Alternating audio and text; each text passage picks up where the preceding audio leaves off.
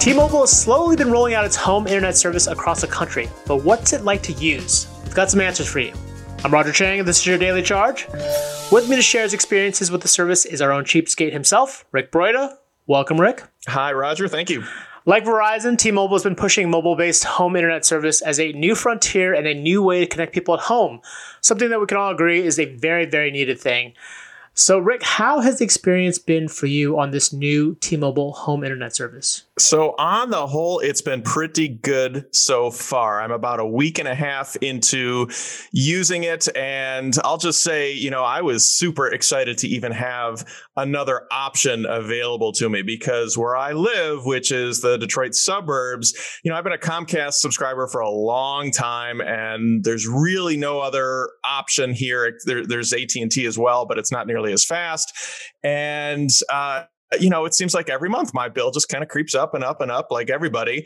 And so when I found out that T-Mobile home internet was available in my area at the flat rate of $50 a month. I was like a little kid. Like I was like, I have got to get this thing in. I got to try it out. And so far, so good. I'm cautiously optimistic. Well, you you bring up a really good point. That's competition, or really the lack of competition for a lot of folks. There aren't a lot of choices. I think you're you're even fortunate that you have even a number of providers. A lot of Americans, millions of Americans across the country, have one, if you know, not no options when it comes to broadband. So having T-Mobile come in covering more and more parts of the country is exciting. Now they're they're slowly rolling this out. I don't have this available yet. Um, you seem to be one of the lucky few that's that's available. So you talked about the price. It's fifty dollars a month. I'm just curious how that kind of compared to what you're paying because I pay f- roughly eighty five dollars or so a month for my just for broadband speeds. I'm curious what you were paying before and, and what the what the cost savings were like. Right. So for me, I'm on Comcast's like Extreme Pro plan, which granted is is a higher tier uh, than I think most consumers get. And this was the result of me calling Comcast and kind of doing the, the haggling thing where I said, hey, my bill's too high, I'm going to cancel. And they said, well, I'll tell you, we'll give you this higher speed for the same price. And I said, okay. Um, but for me, I'm paying like $106 a month just for internet. And that's definitely definitely on the high side. I think, that, you know, average people pay anywhere from around 50 to 90 dollars a month but um, i just want to uh, quickly note that that this t-mobile service right now is technically in the pilot phase it's it's rolling out slowly but it's not widely available yet and T-Mobile still has to finalize a few things, so there's no official announcement on this yet. So if you're able to get it in your area, you know you can go on the T-Mobile website and see if it's available definitely worth a try. Um, and then, of course, you'll just have to compare with your existing bill and see sort of how how it'll benefit you. And what were the speeds like for the service? Was it comparable to what you were getting before? Because you were saying you have kind of an extreme pro or, or, whatever they call it, a much higher end version or faster version uh, of broadband what was how did T-Mobile stack up against that? Right. So I've done a lot of fairly informal testing, but I'm using uh, a service called Speed Test, which I think a lot of people know about, and it basically just kind of runs a quick test to show you, you know, your download and upload speeds, and those numbers. Um, I mean, they're important, but I, I wouldn't say they tell the whole story the T-Mobile home internet service for me so far has been all over the place. Like when I first set the thing up and it first got connected, I was getting like 125 megabits per second download speeds, which is pretty darn good, uh, especially for for wireless for a cellular based service. Um, but since then, I've noticed that it's kind of crept down and down and down, and I've had service sometimes that's in in the teens uh, for download speeds. So it really seems to vary depending on I don't even know what factors, but the the key takeaway is that for my everyday usage for the things that i'm doing including zoom meetings and uh, podcast recordings like this and streaming video and all that sort of thing it's been absolutely fine. I've had no issues to speak of. Video's been smooth, no buffering, no nothing. Uh, so from that perspective, I'm really happy with it. And the big question is: Is this really unlimited? Because they they tout this as an unlimited service. There are many, many unlimited cell phone plans out there, but a lot of them have fine print that allow them to throttle you back if you use a certain amount of uh, of, of data, right? And so when you're when you're talking about home use, you're, talking about a massive amount of data consumption, especially if you're on Zoom calls all day. Has there been any throttling? Are there is there anything in the fine print that we should be aware of for the service? So I'm looking for the gotchas. You know, there's got to be something in the fine print uh, because this almost seems a little too good to be true. Uh, T-Mobile says right on the main page for this uh, for this service that there are no caps. There's no throttling. There's not even any taxes or fees. It's fifty dollars a month flat, and that includes the equipment rental. They send you the the gateway. Uh, there's no additional charge for that. So so far, I have not noticed any throttling. Again, you know, in my household of three people, our usage is, I, I, would say, average or less than average. You know, we're just not doing a, a ton of streaming. Um, we do some, but not a ton. And it's not like 12 people streaming 4K video all at once. So, uh, I think so far, like I said, I'm I'm optimistic. I haven't noticed any gotchas to speak of. What about the setup process? Because obviously, when you sign up for Comcast cable, installers have to come in. They've got to route cable all over the place. It could be a mess. It could be a bit of a, you know, time suck. How was it setting up a T-Mobile modem? Because this isn't a, a modem like you would get from a cable or even an AT&T company where you need a physical connection, right? This is it just taps into the cell signal, correct? Yeah, it was a really very easy setup with one caveat that I'll get back to in a second. But yeah, you basically get this little this little mini tower thing and you plug it in and you install T-Mobile's app on your phone and that walks you through the setup process, including, you know, specifying the SSID you want and passwords and things like that. And it's it's about as easy as it gets. Uh, yeah, there's nothing else that has to be done in your home.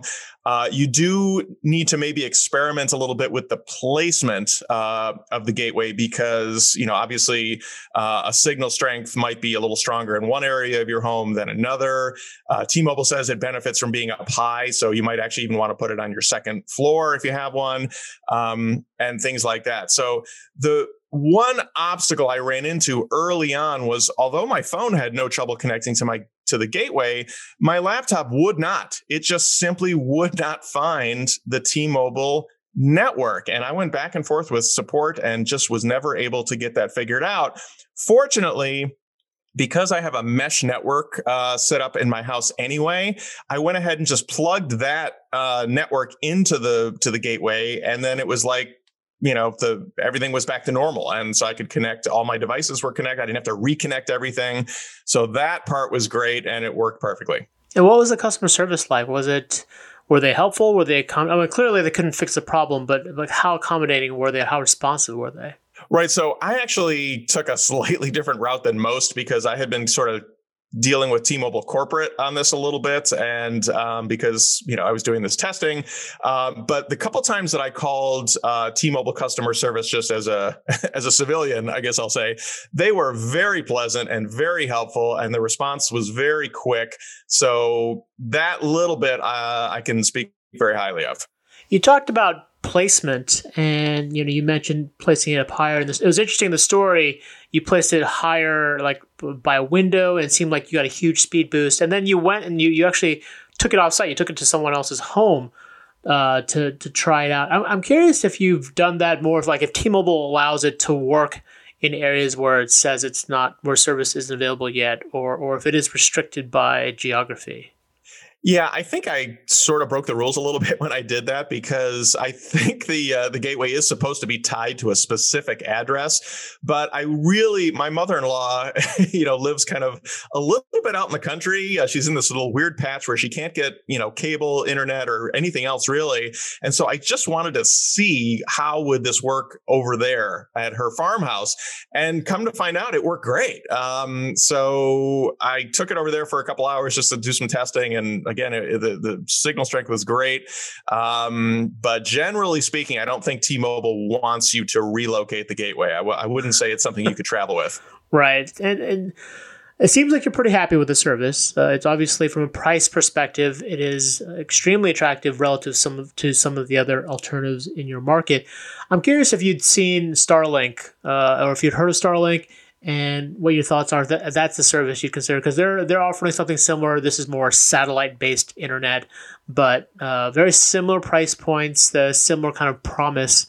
I'm just curious on your thoughts about that. Yeah, so interestingly, um, uh, just about a week before my T-Mobile gateway arrived, I got an email from Starlink telling me that the service was now available in my area. But uh, I can't say that the price point is anywhere near the same, actually, because you have to pay $500 for the equipment, and then service is $99 a month. So it's still quite a bit higher.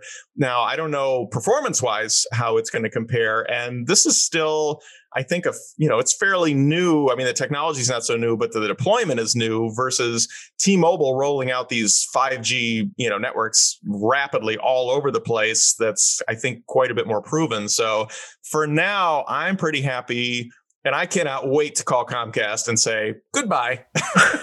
know, just even if it's temporary and I have to go crawling back at some point, um, I'm pretty excited about that.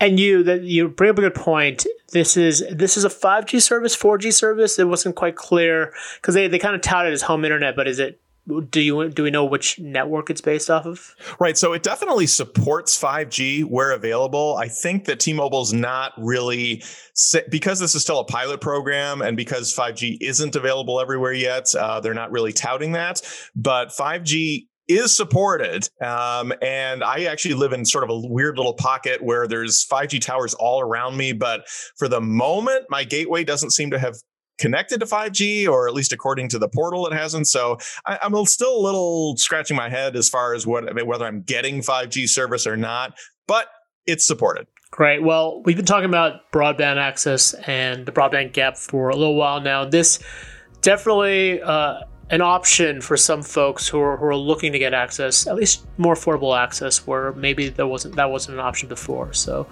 definitely going to stay on top of this. Thank you, Rick, for your time. You can check out his impressions of T-Mobile service on CNET.com. If you have any questions, hit us up on Twitter at The Daily Charge or sign up for direct text messages from me by heading to cnet.co slash daily charge.